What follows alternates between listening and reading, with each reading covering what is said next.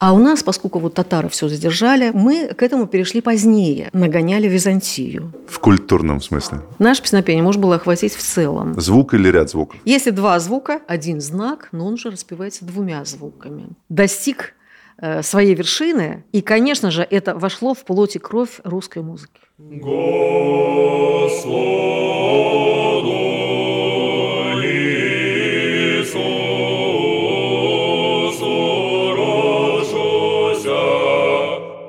Здравствуйте, дорогие друзья! Это проект «Созвучие времен». И сегодня мы побеседуем с доктором искусствоведения, профессором Галиной Андреевной Пожидаевой. Здравствуйте. Здравствуйте. А какой период а, русского церковного пения сегодня попадет под наш обзор, под наш внимательный взгляд? Очень интересный период с 15 по 17 век. Это было очень интересное время для э, Руси и для церковного пения также. Простите, я сразу вопрос задам. Почему э, мы именно вот э, именно так отделяем? То есть вот именно эти два века чем-то отличаются от того, что было до и после. Вот что отделило их в периодизации? Конечно, тому были свои причины. Угу. Потому что, когда Русь э, приняла крещение только, конечно, многие э, элементы церковной жизни, э, церковного пения тоже были заимствованы из Византии. Угу.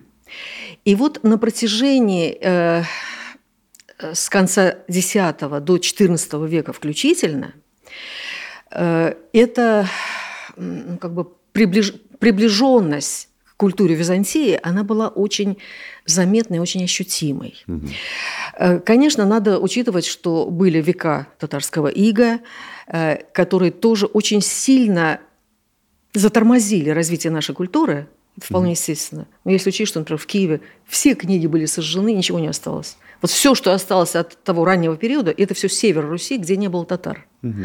А все остальное погибло. Э, так вот сложилось. А наш период, о котором мы будем вести речь с 15 века, это уже время фактически возрождения Руси. Угу. Потому что в 15 веке, э, ну, во-первых, отказались от татарского ига. После Куликовской битвы, и когда уже ощутили себя в другом статусе, и когда Иван III э, сказал, не хочу быть татарским данником, угу. э, уже после этого стало появляться вот другое самоощущение на Руси. Э, и если у нас э, в ранний период культура была сосредоточена в Новгороде и Киеве, э, то сейчас происходит централизация русских земель вокруг Москвы. И вот это возвышение Москвы в XV веке, угу. Оно очень много дает русской культуре, и в том числе церковной культуре, церковно-певческой культуре. Угу. Потому что уже прошло достаточно времени с принятия крещения. И вот византийские истоки, они, конечно, давали о себе знать, но уже, допустим, в э, э, иконописи уже появился Андрей Рублев в начале 15 века. Угу. То есть возникла уже московская школа живописи. И вот в церковном пении происходит нечто аналогичное. Это было связано еще и с тем, что с конца XIV века и на протяжении XV принимали новый церковный устав. Ага. Раньше мы жили по студийскому уставу. Это устав э, Константинопольского монастыря Федора Студита. А теперь приняли устав Иерусалимский. С чем это было связано? Это было связано с тем, что э, в Византии, э, в Восточной империи, уже давно перешли на этот устав, еще в XII mm. веке. А у нас, поскольку вот татары все задержали, э, мы к этому перешли позднее. Э, хотя вот сейчас, до сих пор в нашем богослужении этот Иерусалимский устав сохраняется. То есть мы сейчас, сейчас актуальное наше да, богослужение? Да, да, именно... да, да. Вот наше сегодняшнее богослужение, оно идет именно по этому уставу. Mm. И э, почему это было важно для Руси? Так. Ну, во-первых, потому что мы нагоняли Византию. в области в уставной, ага, в области уставной да. практики. Это первое. Другое. Другой тоже очень важный момент, что этот устав предполагал более музыкальное звучание службы. Вот это очень важно, потому что студийский устав, он был достаточно аскетичный, э, и э, в службе пели гораздо меньше, чем сейчас мы к тому привыкли. Угу. Иерусалимский устав ввел много певческого исполнения текстов, которые раньше просто читали. Ну, например, предначинательный псалом «Благослови душе моя Господа». Он читался. Его читали раньше, его не пели. А сейчас это торжественное песнопение, торжественный псалом, который да. прекрасно открывает службу. Э, и э, когда мы слышим этот псалом, причем э, он известен во множестве разных распевов, многие авторы писали на этот текст уже в более позднее время. Когда мы слышим этот псалом, мы чувствуем вот торжество этого вечернего богослужения, появилась всеночная. Ведь всеночной раньше не было до Иерусалимского устава. Была малая вечерняя. А теперь появилась великая вечерняя и утренняя. Вместе их объединили во всеночное бдение. И вот э, «Благослови душа моя Господа» mm-hmm. поют. Э, мы слышим всегда «Блажен муж по праздникам» поют, раньше читали. Угу. Вот много новых песнопений включили именно в таком певческом варианте. То есть стали петь многие песнопения, тексты которых раньше только читались. А, вот эти псалмы, а, затем распели же даже псалтырь певческую. И э, это тоже было таким важнейшим шагом вперед. Потому что не только чтение, но пение. Вы же знаете, наверное, что пение, оно гораздо э, больше действует на душу человека, чем просто чтение текста. Согласитесь со мной? Согласны? Пожалуй. Да, потому что э, когда мы поем, э, мы не просто текст произносим и понимаем, о чем мы поем, душу вкладываем в само пение, в саму интонацию. Наполняем какими-то еще смыслами. Да, да. да. И поэтому молитва наша, она становится э, более очевидной в пении. Она становится более выразительной, хотя, ну, как бы не принято говорить в средневековый период о выразительности. Но тем не менее, угу. все равно мы для себя ощущаем это как более значимый текст для нас, если он поется. Ну, согласитесь, если мы просто говорим «Господи, помилуй», а если будем петь «Господи, помилуй», ну, да. конечно, мы уже как бы с большим смыслом это все произносим. Согласны? Очевидно. Да. В XV веке, вот когда был принят Иерусалимский устав, было введено огромное количество новых текстов. Э, мы даже с трудом можем себе представить, какое это количество. То есть Более... служба удлинилась? Да, служба удлинилась, ну, да. Я, да. я почему-то думал, что наоборот, э, исторически мы шли от очень длинной службы к сегодняшнему варианту. Нет, понимаете, например, в Святой Софии Константинопольской, там, mm конечно, была очень длинная служба, потому что это был кафедральный собор, там служили по особому чину, там был огромный хор, 120 человек, там mm были э, солисты, 20 солистов было, э, но это в период расцвета, угу. в палеологический ренессанс. Э, вот. И, э, конечно же, та была длинная служба, угу. потому что все пели. У нас поначалу, когда переняли основы византийского богослужения, конечно, служба была короче, чем сейчас. Потом постепенно, вот когда стали добавлять новые тексты, служба удлинялась. Еще благодаря распевам. Угу, конечно. А, потому что раньше были распевы кратенькие, а, а потом они стали все более э, мелодичными. И это тоже удлиняло службу. Но это же придавало ей красоту необыкновенную, потому что мелодичность э, нашего мышления, она была такова, что э, сочиняли распевщики, так называли сочинителей э, напевов в Древней Руси, распевщики сочиняли не просто от души, они сочиняли как молитву к Господу. И поэтому была в этом необычайная красота, удивительная. А, ну, может да. быть, еще была какая-то необходимость э, богослужебная в этом, в таком вот э, удлинении. Контексте. Э, да, в таком удлинении каждой, каждого текста. То есть, возможно, священник должен был какие-то действия совершить в этот момент. Логично, да. Так оно и было. Угу. Так оно и было. Я об этом хотела позже сказать, но вы меня упредили. Конечно же, есть некоторое э, действие, э, священнодействие э, клира, э, и э, эти священнодействия предполагают длительное звучание песнопений.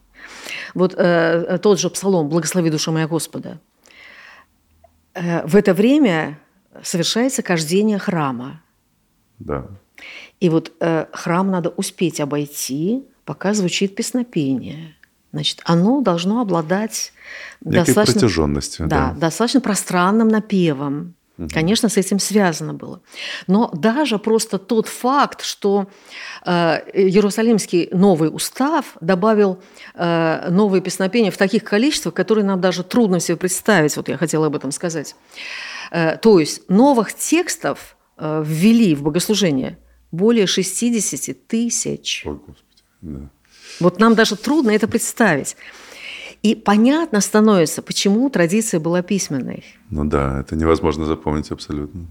Тем более, если, например, вседневное песнопение поют каждый день да, на службе, а, э, допустим, песнопения праздничные, э, посвященные святым, э, праздникам господским, богородичным, их поют редко. Угу.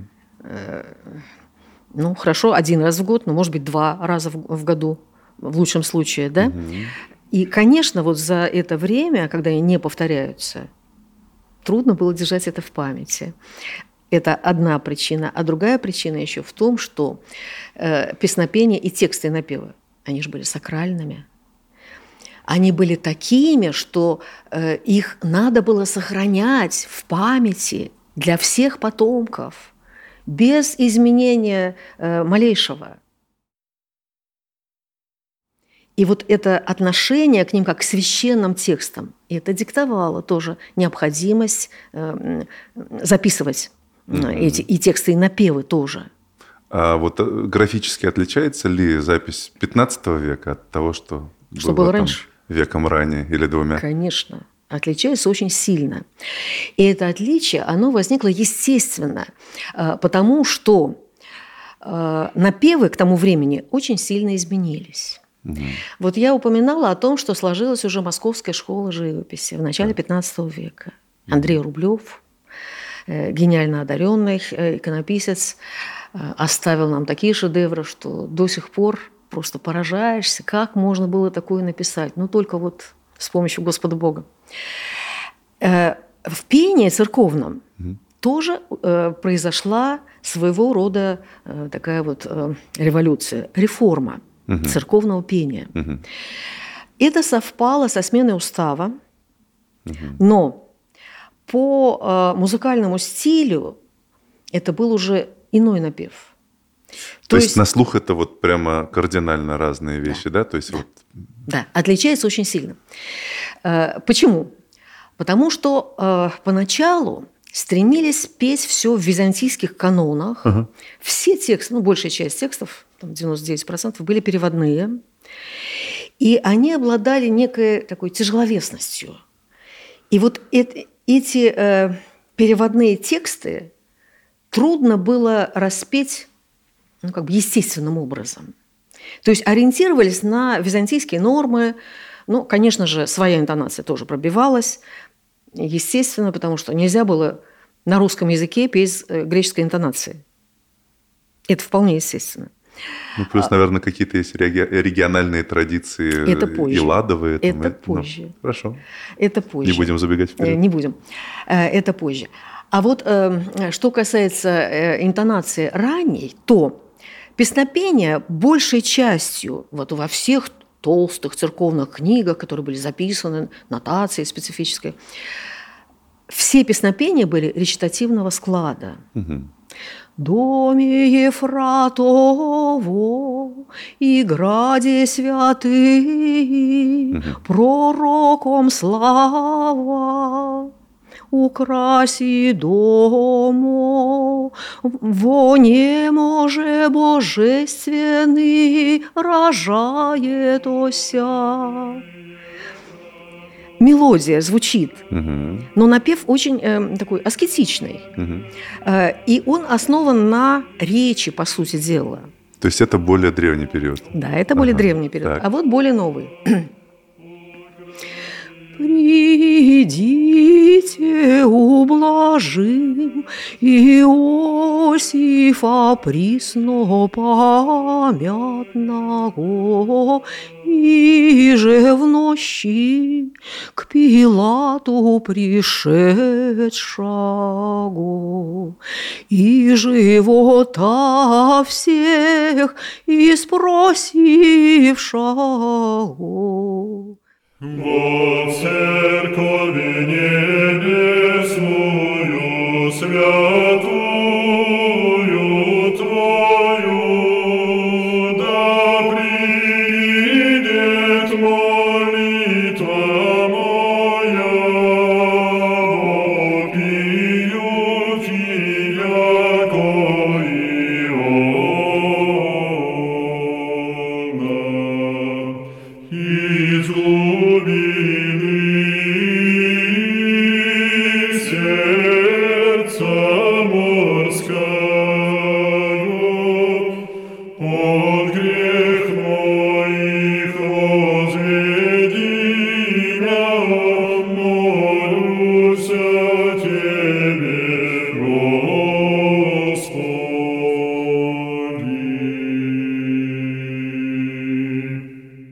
Культура певческая в ранний период была исключительно одноголосной. Угу. И вот одноголосное пение в своем развитии, оно всегда стремится к большей мелодизации. Угу. Это историческая тенденция, она касается всех культур, э, и э, русскую культуру она не обошла, эта тенденция. То есть раннее песнопение было ближе к речи, оно было менее распевным. А потом уже вот в пору Московской Руси складывается новая редакция знаменного пения. Вот мы с вами еще э, э, не назвали э, это церковное пение на каждый день. Оно называлось знаменным, Мгм. потому что, как вы, наверное, знаете, Да. Расскажите о том, Да. да. Это была запись особыми знаками, многие из которых были похожи на крюки. Слово «знамя» по-славянски означает «знак». Знак. И вот э, когда записывали знаками, тогда еще не использовали э, линейки для записи нот, а использовали вот эти специальные знаки. И запись была безлинейная. Э, Хотя в Европе с XI века уже использовали линейные записи. У нас нет. Это была византийская традиция. Вот в Византии по сей день поют по этой знаковой системе. Но когда э, на Руси приняли э, византийский обряд, то есть э, приняли крещение по византийскому обряду, то нотацию частично заимствовали. Э, Византологи долгое время считали, что заимствовали полностью. Но сейчас, когда уже провели много исследований, выясняется, что византийская нотация была заимствована у нас частично. То есть в знаменном пении она была заимствована только наполовину. Только наполовину. Причем знаков у нас было больше, чем в Византии. Почему? Ну, наверное, потому что не все напевы, которые пели у нас на богослужении, можно было записать греческими знаками. Мгм. Добавили много своих знаков. Наверное, это было связано с другой интонацией. Э, Наверное, это было связано с особенностями напева. Ладовая структура А, разная. Ладовая структура, хотя смогласие у нас тоже было принято, э, но э, лад русский, конечно, отличался от греческого из-за интонации. А в Византии э, в церковном пении была э, интервальная система записи. То есть они обозначали интервалы от одного звука к другому. Соседние От звуки. предыдущего к следующему. Да. Соседние звуки. Или надо один звук пропустить и через один э, спеть. То есть э, система была другой. И она предполагала такое последовательное знак за знаком исполнение мелодии. Ну, то есть, по сути, э, знак означает не сам по себе что-то означает, Интервал. а это скорее некое отношение к предыдущему знаку. Да. Получается Да, так, получается так. И получается так, что эти напевы византийские, они в восприятии звучали последовательно, Да. знак за знаком. Наше песнопение можно было охватить в целом. То есть э, знамя, э, оно само по себе уже означает что-то. Звук. То есть, звук или ряд звуков. Или ряд звуков, может быть, несколько звуков, да. Э, Но вообще э, вот эта письменность древнерусская, музыкальная, она предназначена для записи вокальной музыки, и поэтому записывают слоги.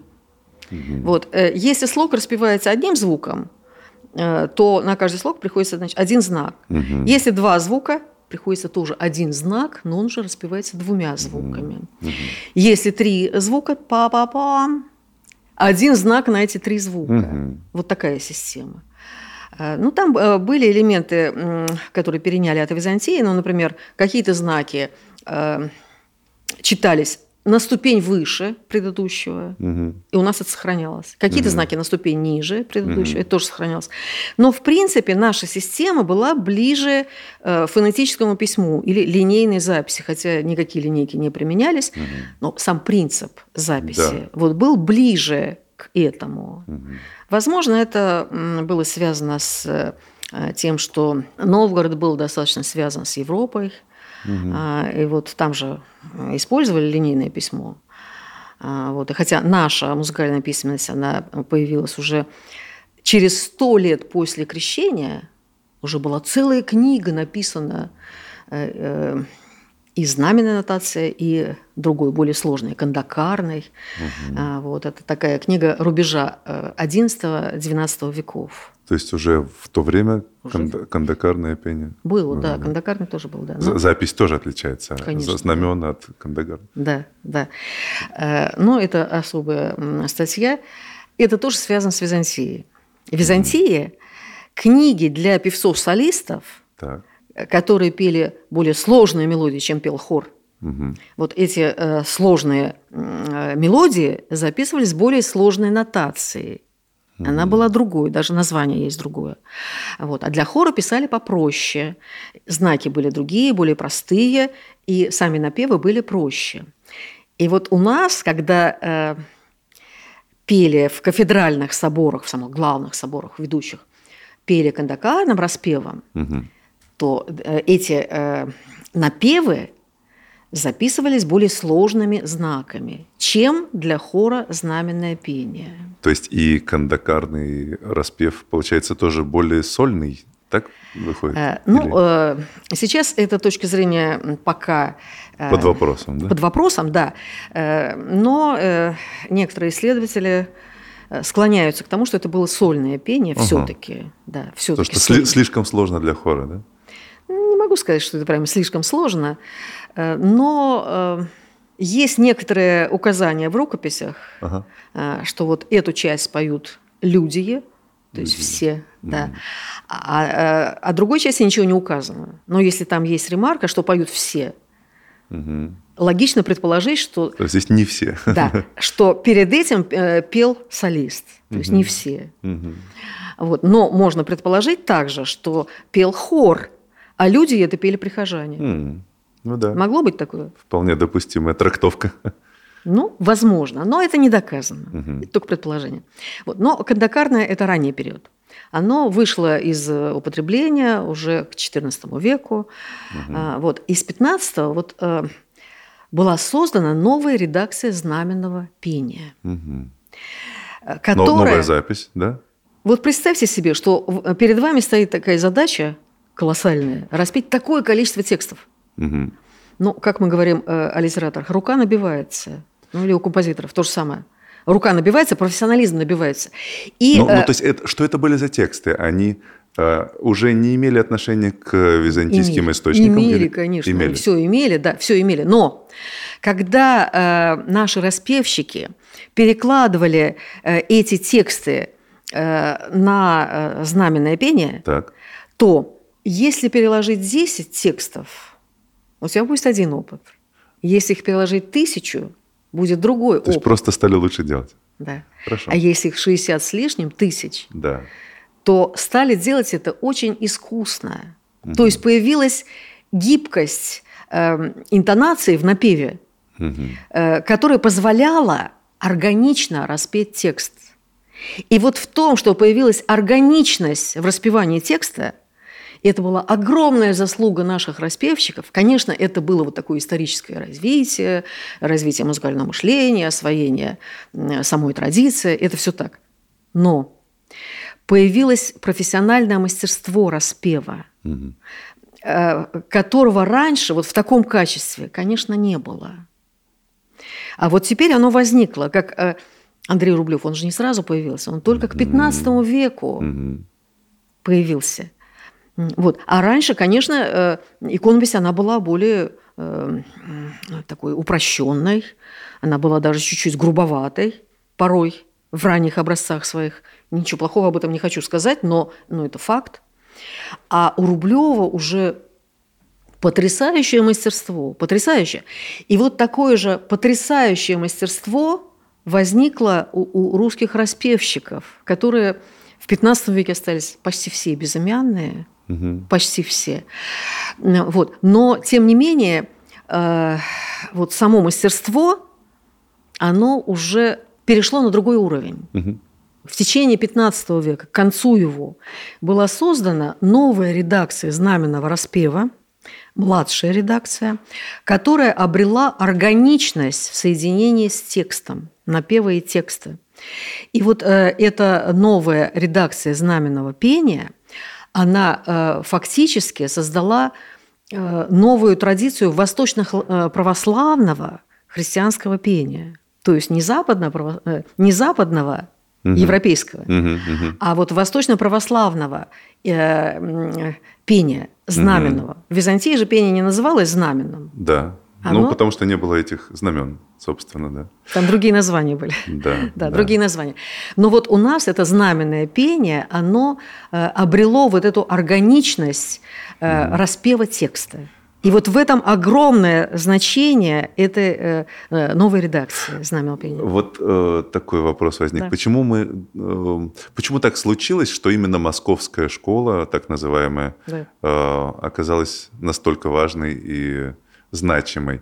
То есть почему именно московская? Здесь это придумали или? Нет, это, это никто не придумал, это сложилось исторически. Потому что в 15 веке Москва выходит на первый план э, в русском государстве. Ну да.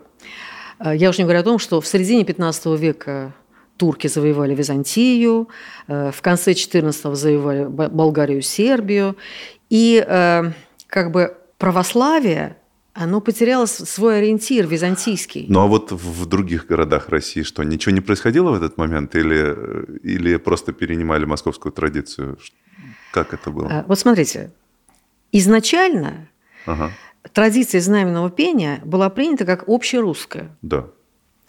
И она сохраняла такие позиции постоянно. То есть и в 15 веке тоже это была общерусская традиция. Мгм. Но поскольку происходило возвышение Москвы, Мгм. поскольку произошел даже династический брак Ивана III э, с последней племянницей византийского императора Софьей Палеолог, Да.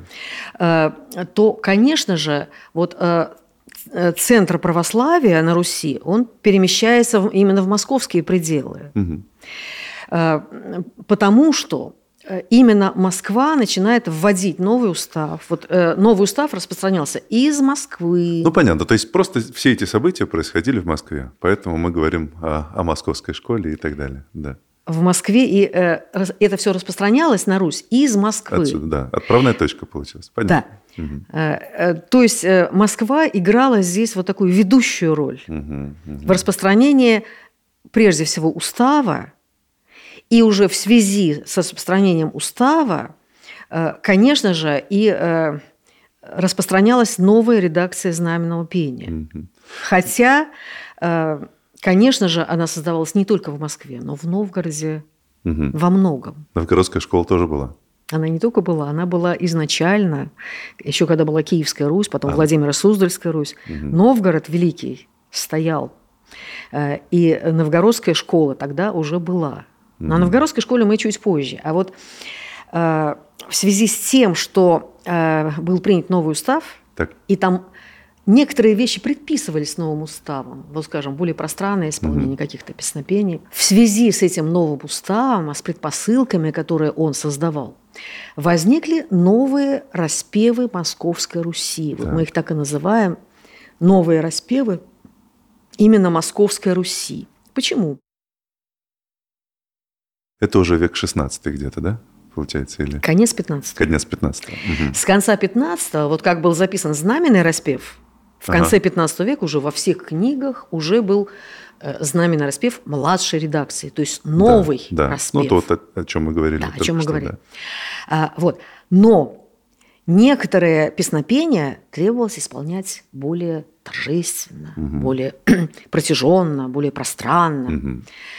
И вот э, возникают новые распевы, так и называют их, новые распевы Московской Руси. Это распевы путевой, Так, демейственный так. и большой распев. Вот эти три распева, они э, вводят как бы новую интонационную струю. Давайте об- объясним для тех, кто Давайте. впервые слышит Да. э, слово демество, путь. Да, Э, сейчас, что, объяс- что- сейчас что это, объясним, что конечно. это такое? Конечно. Путевой распев ведет свое название не от э, пути дор- дороги. Так, Э, э, Значение слова «путь» э, не единственное. То есть это не только путь дорога. Это еще э, означает правильный. Вот когда мы говорим непутевый человек, Мгм. какое значение мы вкладываем? Вот Не- это, так. да, который не идет по правильному пути. И вот путь в данном случае, как распев, это был распев, который был основан во многом на старой традиции, Некий дореформенной. канон, Дореформенной. То есть он, он более мелодичный, более распевный, но он ближе к старому знаменному распеву. Он э, получил распространение больше всего в монастырях. Мгм. А вот монастыри, как мы знаем, конечно же, монастыри были э, хранителями традиций. То есть вот то, что раньше пели, они старались это удержать в своем обиходе. Но вот поскольку реформа произошла, и уже мышление, конечно, изменилось, конечно же, вот этот путевой распев, он стал другим, чем старый знаменный. Это уже не был знаменный распев. Вот именно в этот момент добавились еще голоса дополнительные, да? Нет, или, это, или еще это нет? позже. Это, Это, позже. это позже. Ага. Но э, путевой распев по э, э, своему стилю, Мгм. он был ближе старой традиции. Так. Именно э, это э, оказалось ближе монастырям. Мгм. Может быть, здесь иная связь, что монастыри старались удержать старые э, нормы, Ну, плюс больше какая-то строгость, может быть, в этом была. да. Мгм. Больше аскетизм, больше строгость, конечно же. И вот э, этот путевой распев, он э, распространялся именно в монастырях больше всего. Мгм. И не случайно потом уже возникнут монастырские э, такие вот региональные традиции именно в путевом распеве. Вот Троицкий путь будет, там Соловецкий путь, Мгм. э, в зависимости от монастырей. Но поначалу, конечно, это был просто вот э, э, такой аскетичный напев, более аскетичный, чем знамена, вот что я показывала, «Придите, ублажим». Более аскетичный, более строгий. Э, И, э, э, конечно же, вот этот э, распев в силу э, своей аскетичности, он больше подходил монастырям. Э, Вот э, такой момент интересный. Э, Старообрядцы Мгм. сохранили некоторые песнопения путевого распева. До сих пор. Да, до сих пор. Мгм. Но они единичные. М. Их очень мало, их вот по пальцам э, можно перечесть, потому что они перешли на знаменный распев новый, младшей редакции. А путевой распев э, одноголосный, он был э, распространен ну, так, изредка. И старобрядцы, поскольку они были верны традиции, сохраняли то, что бытовало, у них путевой распев сохранился в малом количестве. А, а вот интересно, э, если это как бы традиция, э, почему же мы различаем путевой распев от э, старшей редакции знаменного? То есть... Сейчас объясню. Путевой распев обладает своей интонацией. То есть в знаменном распеве всегда были свои попевки. Мгм. Но в старшей редакции очень простые. Та-та-та. Или та-та-та.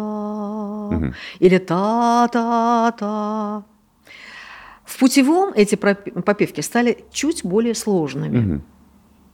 Та-та-та-та. Ну, например, такая. Э, Или та-та-та-та-та-та-та.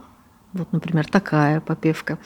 Ну вот рядовой слушатель, если ему поставить одно, потом другое записи, различит? Но если целиком песнопение, то различит. Мгм. Различит. Потому что попевки были такими э, различимыми на слух, э, и э, певчие запоминали. Они различали, где знаменное пение, где путевое. Мгм. Мгм. Ну, конечно, неподготовленному слушателю, может быть, это трудно будет сделать. Тем более мы сейчас э, воспитаны на многоголосие, Мгм. у нас гармонические красоты на слуху. Может быть, нам и трудно будет это отличить. Но, конечно, эти попевки отличались Мгм. э, больше мелодичностью, больше развитостью. Э, И вот тут еще такой интересный момент. В XVI уже веке было канонизировано огромное количество, ну не огромное, много, множество русских святых, Мгм. новых русских чудотворцев. Мгм. Это произошло в середине XVI века при Иване Грозном, когда были соборы 1547-1549 годов. Вот там была канонизация. А потом был Стоглавый собор знаменитый 1551 года. И вот на этом Стоглавом соборе предписано было э, петь больше служб русским святым. Не читать, а петь именно. То есть было э, очень много отрегулировано в э, певческой службе. Мгм. И вот после этого появилось много песнопений русским святым, именно путевого распева, созданных в монастырях. Ну, в частности, например, преподобному Сергию Радонежскому была составлена служба, э, в которой путевым распевом исполняли э, тексты, которые раньше уже э, были э, э, сложены для этой службы. А, Вот. То есть именно монастырское богослужение, оно больше принимало этот путь, чем где-либо. Да, а, ну вот, а вы упомянули э, демество. Что Сейчас, это? Сейчас один момент, А, можно я хорошо, еще о, хорошо, о пути да, чуть-чуть да, хочу пути, дополнить. да. Вот так вот э, укорочено путь. Называли э, голос в многоголосии, вот когда появилось двуголосие, путь и верх. Путь это основная э, тема, основной напев, а верх это подголосок. Такие песнопения Теноровый. я встречал, да. Вот. И эти песнопения впервые возникли в Новгороде Великом. Мгм. А потом э, постепенно вот это путевое двухголосие стало распространяться по Руси Великой. Э, И э, потом уже добавили третий голос, который называли низ, басовый голос. Э, И вот э, тогда уже вот этот э, путевой голос, путь, э, он был близок одноголосному распеву. И вполне возможно, что вот тот один голос, который озаглавлен «Путь», это голос из двух или трехголосия. Но сначала из двухголосия, но второй голос не записан пока. М. А записан только основной голос «Путь». Мгм. И, и вот э, поскольку этот распев стал развиваться как голос многоголосия, то э, простота самого напева, она с этим во многом связана. Потому что одно дело, если распевщик поет просто э, один голос, А другое дело, если ему надо согласовать этот один голос с другим голосом, подголоском. Это естественным образом ведет Да. к упрощению Да, напева. да. Да. И это вполне естественно. Такой же путь проходила и Западная Европа со своим Мгм. григорианским пением. И такой же процесс шел у нас Мгм. тоже. Э, И э, э, путевой распев стал развиваться в дальнейшем именно как голос многоголосия, Мгм. как путь в путевом двух- или трехголосном пении, который стали называть строчным пением. Вот это строчное пение появилось в XVI столетии. То есть оно естественным образом выросло из путевого. Да, то есть путевой распев, он как бы со- создал предпосылки Мгм. для появления Строчного. строчного пения, Мгм. да, двухголосного, а затем трехголосного. Мгм. Вот такая вот интересная история Интересно. с путевым распевом. Да. Хорошо, Вот. так, а демиство? Теперь о демистве. Название демиство греческое. Еще в Киевской Руси, рядом с церковью э, Пресвятой Богородицы, э, был двор доместика, где он обучал певчих Мгм. пению. Доместики поначалу были греками, а потом уже появились свои русские учителя, но это уже потом.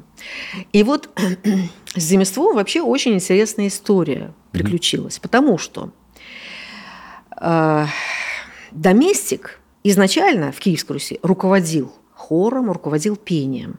То есть он сам был мастер, и он, э, собственно, задавал тон пению не только в смысле звуковысотности, но в смысле самого исполнения, характера исполнения, эм, его связи с молитвой.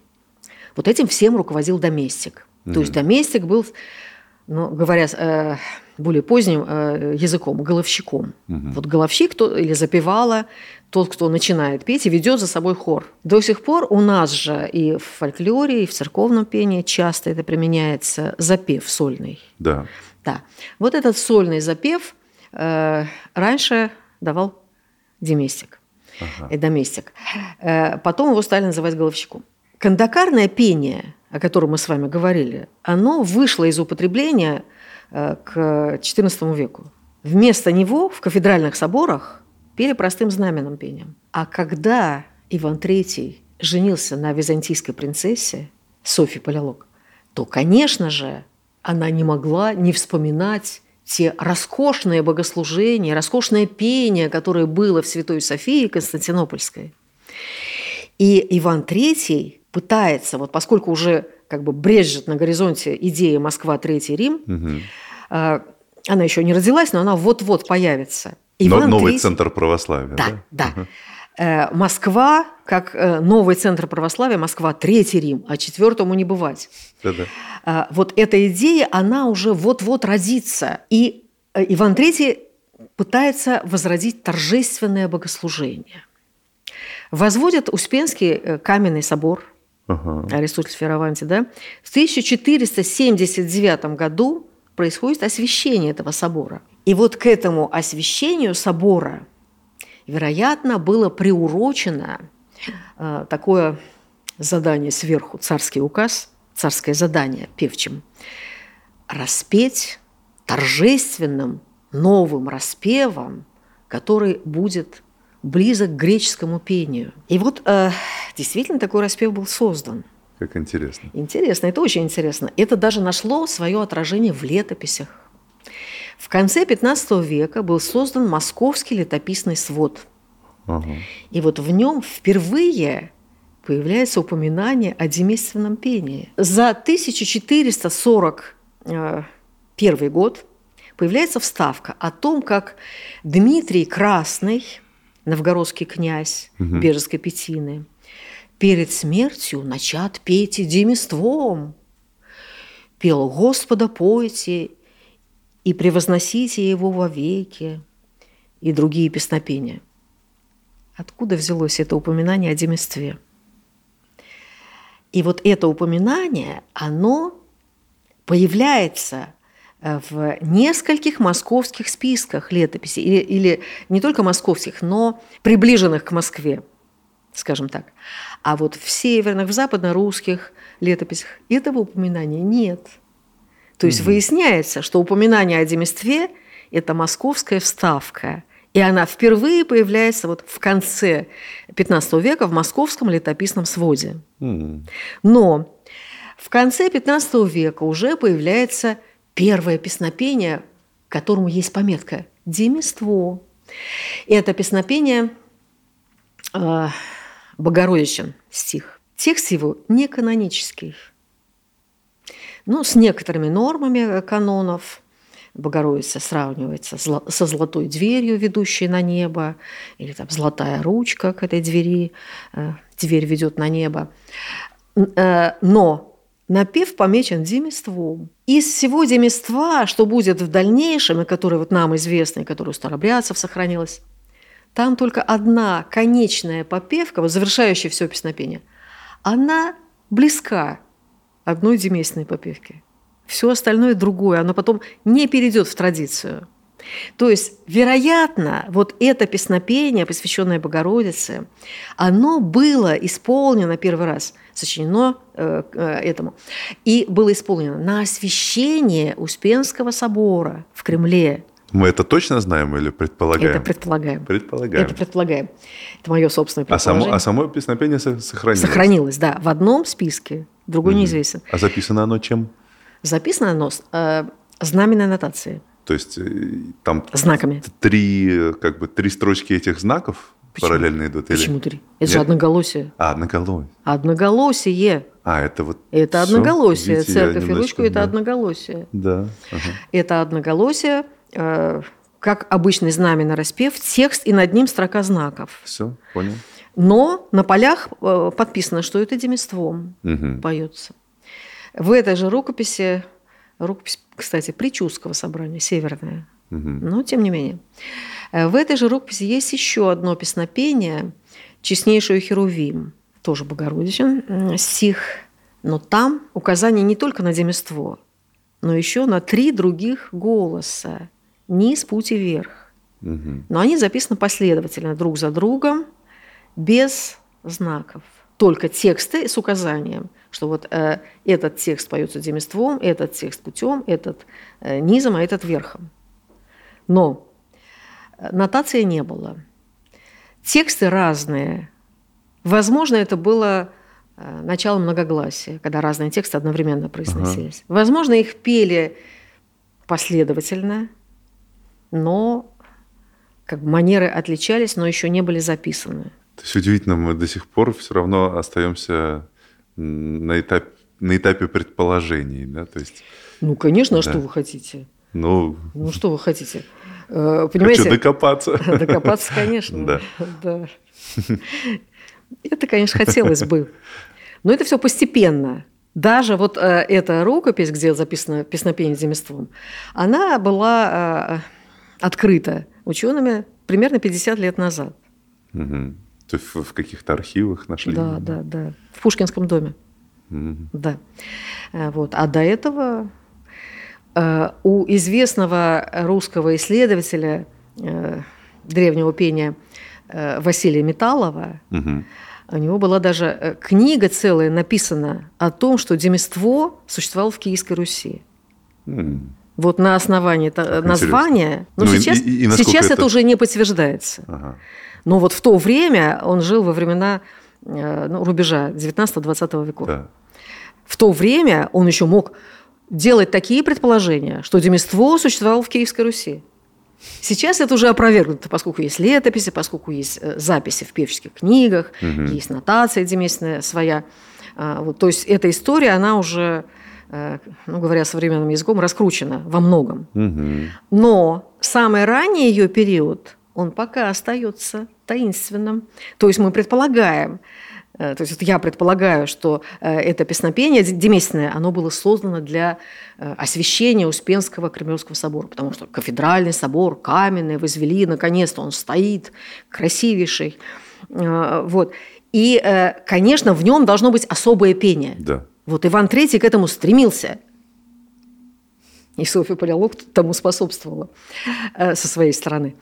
Но вот э, традиция как таковая, она же не возникает по царскому э, указу. И э, демиство вот с такими типичными демейственными попевками, выразительными, демиство появилось позднее. И вот э, э, такой вот э, типичный пример демиства, который сохранился даже у старобрядцев, одно песнопение, Мгм. на реце Вавилонстей. Мгм. Это 136-й псалом. Да. А Вот это самая ранняя запись 40-е годы XVI века. На реце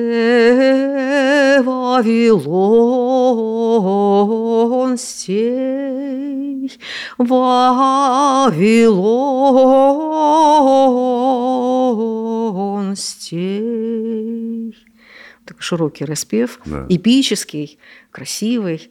Но это позднее возникло. Это уже не при Иване Третьем, а уже Грозный был на подходе. А, а, вот.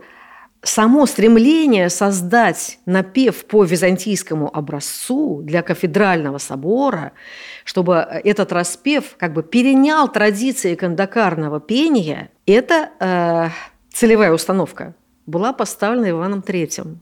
И в этом он тоже, конечно, э, во многом преуспел, потому что постановка задачи, вы сами знаете, это уже половина ее решения. А, Вот. И был создан такой распев, причем как и путевой распев, он тоже стал развиваться э, как многоголосный. Мгм. И вот э, многолетие царю, многолетие митрополиту тоже было распето демейственным многоголосием. Есть уже запись э, крюками в 70-е годы XVI века, то есть при Иване Грозном. Мгм. А, Вот.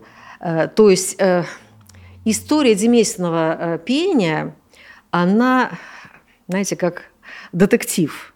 Само возникновение, вот я рассказала немножечко, Да. и потом, потом, поскольку оно предназначено для кафедральных соборов, вот его развитие, оно э, связано э, преимущественно с многоголосием. И трудно себе представить, что одноголосных деместных песнопений до конца XVII века сохранилось по пальцам перечесть, около 20. А многоголосных целые книги. И вот первая книга многоголосным демеством была э, э, написана уже в начале XVII века. В смутные времена. Ну, ну и вот э, ш- что мы можем считать э, таким по- поворотным моментом, который завершает период, о котором мы сегодня говорим? То есть э, что произошло, каким образом видоизменилось пение? Мы э, переходим к другому распеву из новых. Это так называемый большой распев. Э, это вершина русского пространного пения. Вот мы сейчас привыкли к тому, что русская музыка очень мелодичная. Да. Мы выделяем в русской музыке вот э, эту мелодичность как э, едва ли не главное характерное э, качество музыки. Конечно, для нас еще очень важна эпичность, эпическое начало. Почему мы Рахманинова слушаем с таким восторгом? Потому что у Рахманинова есть и эпическое начало, и есть мелодичность. И вот э, мелодичность церковного пения достигла своей вершины именно э, в распеве, который получил название «большого распева». Большой распев стал э, такой э, протяженной пространной редакцией знаменного пения.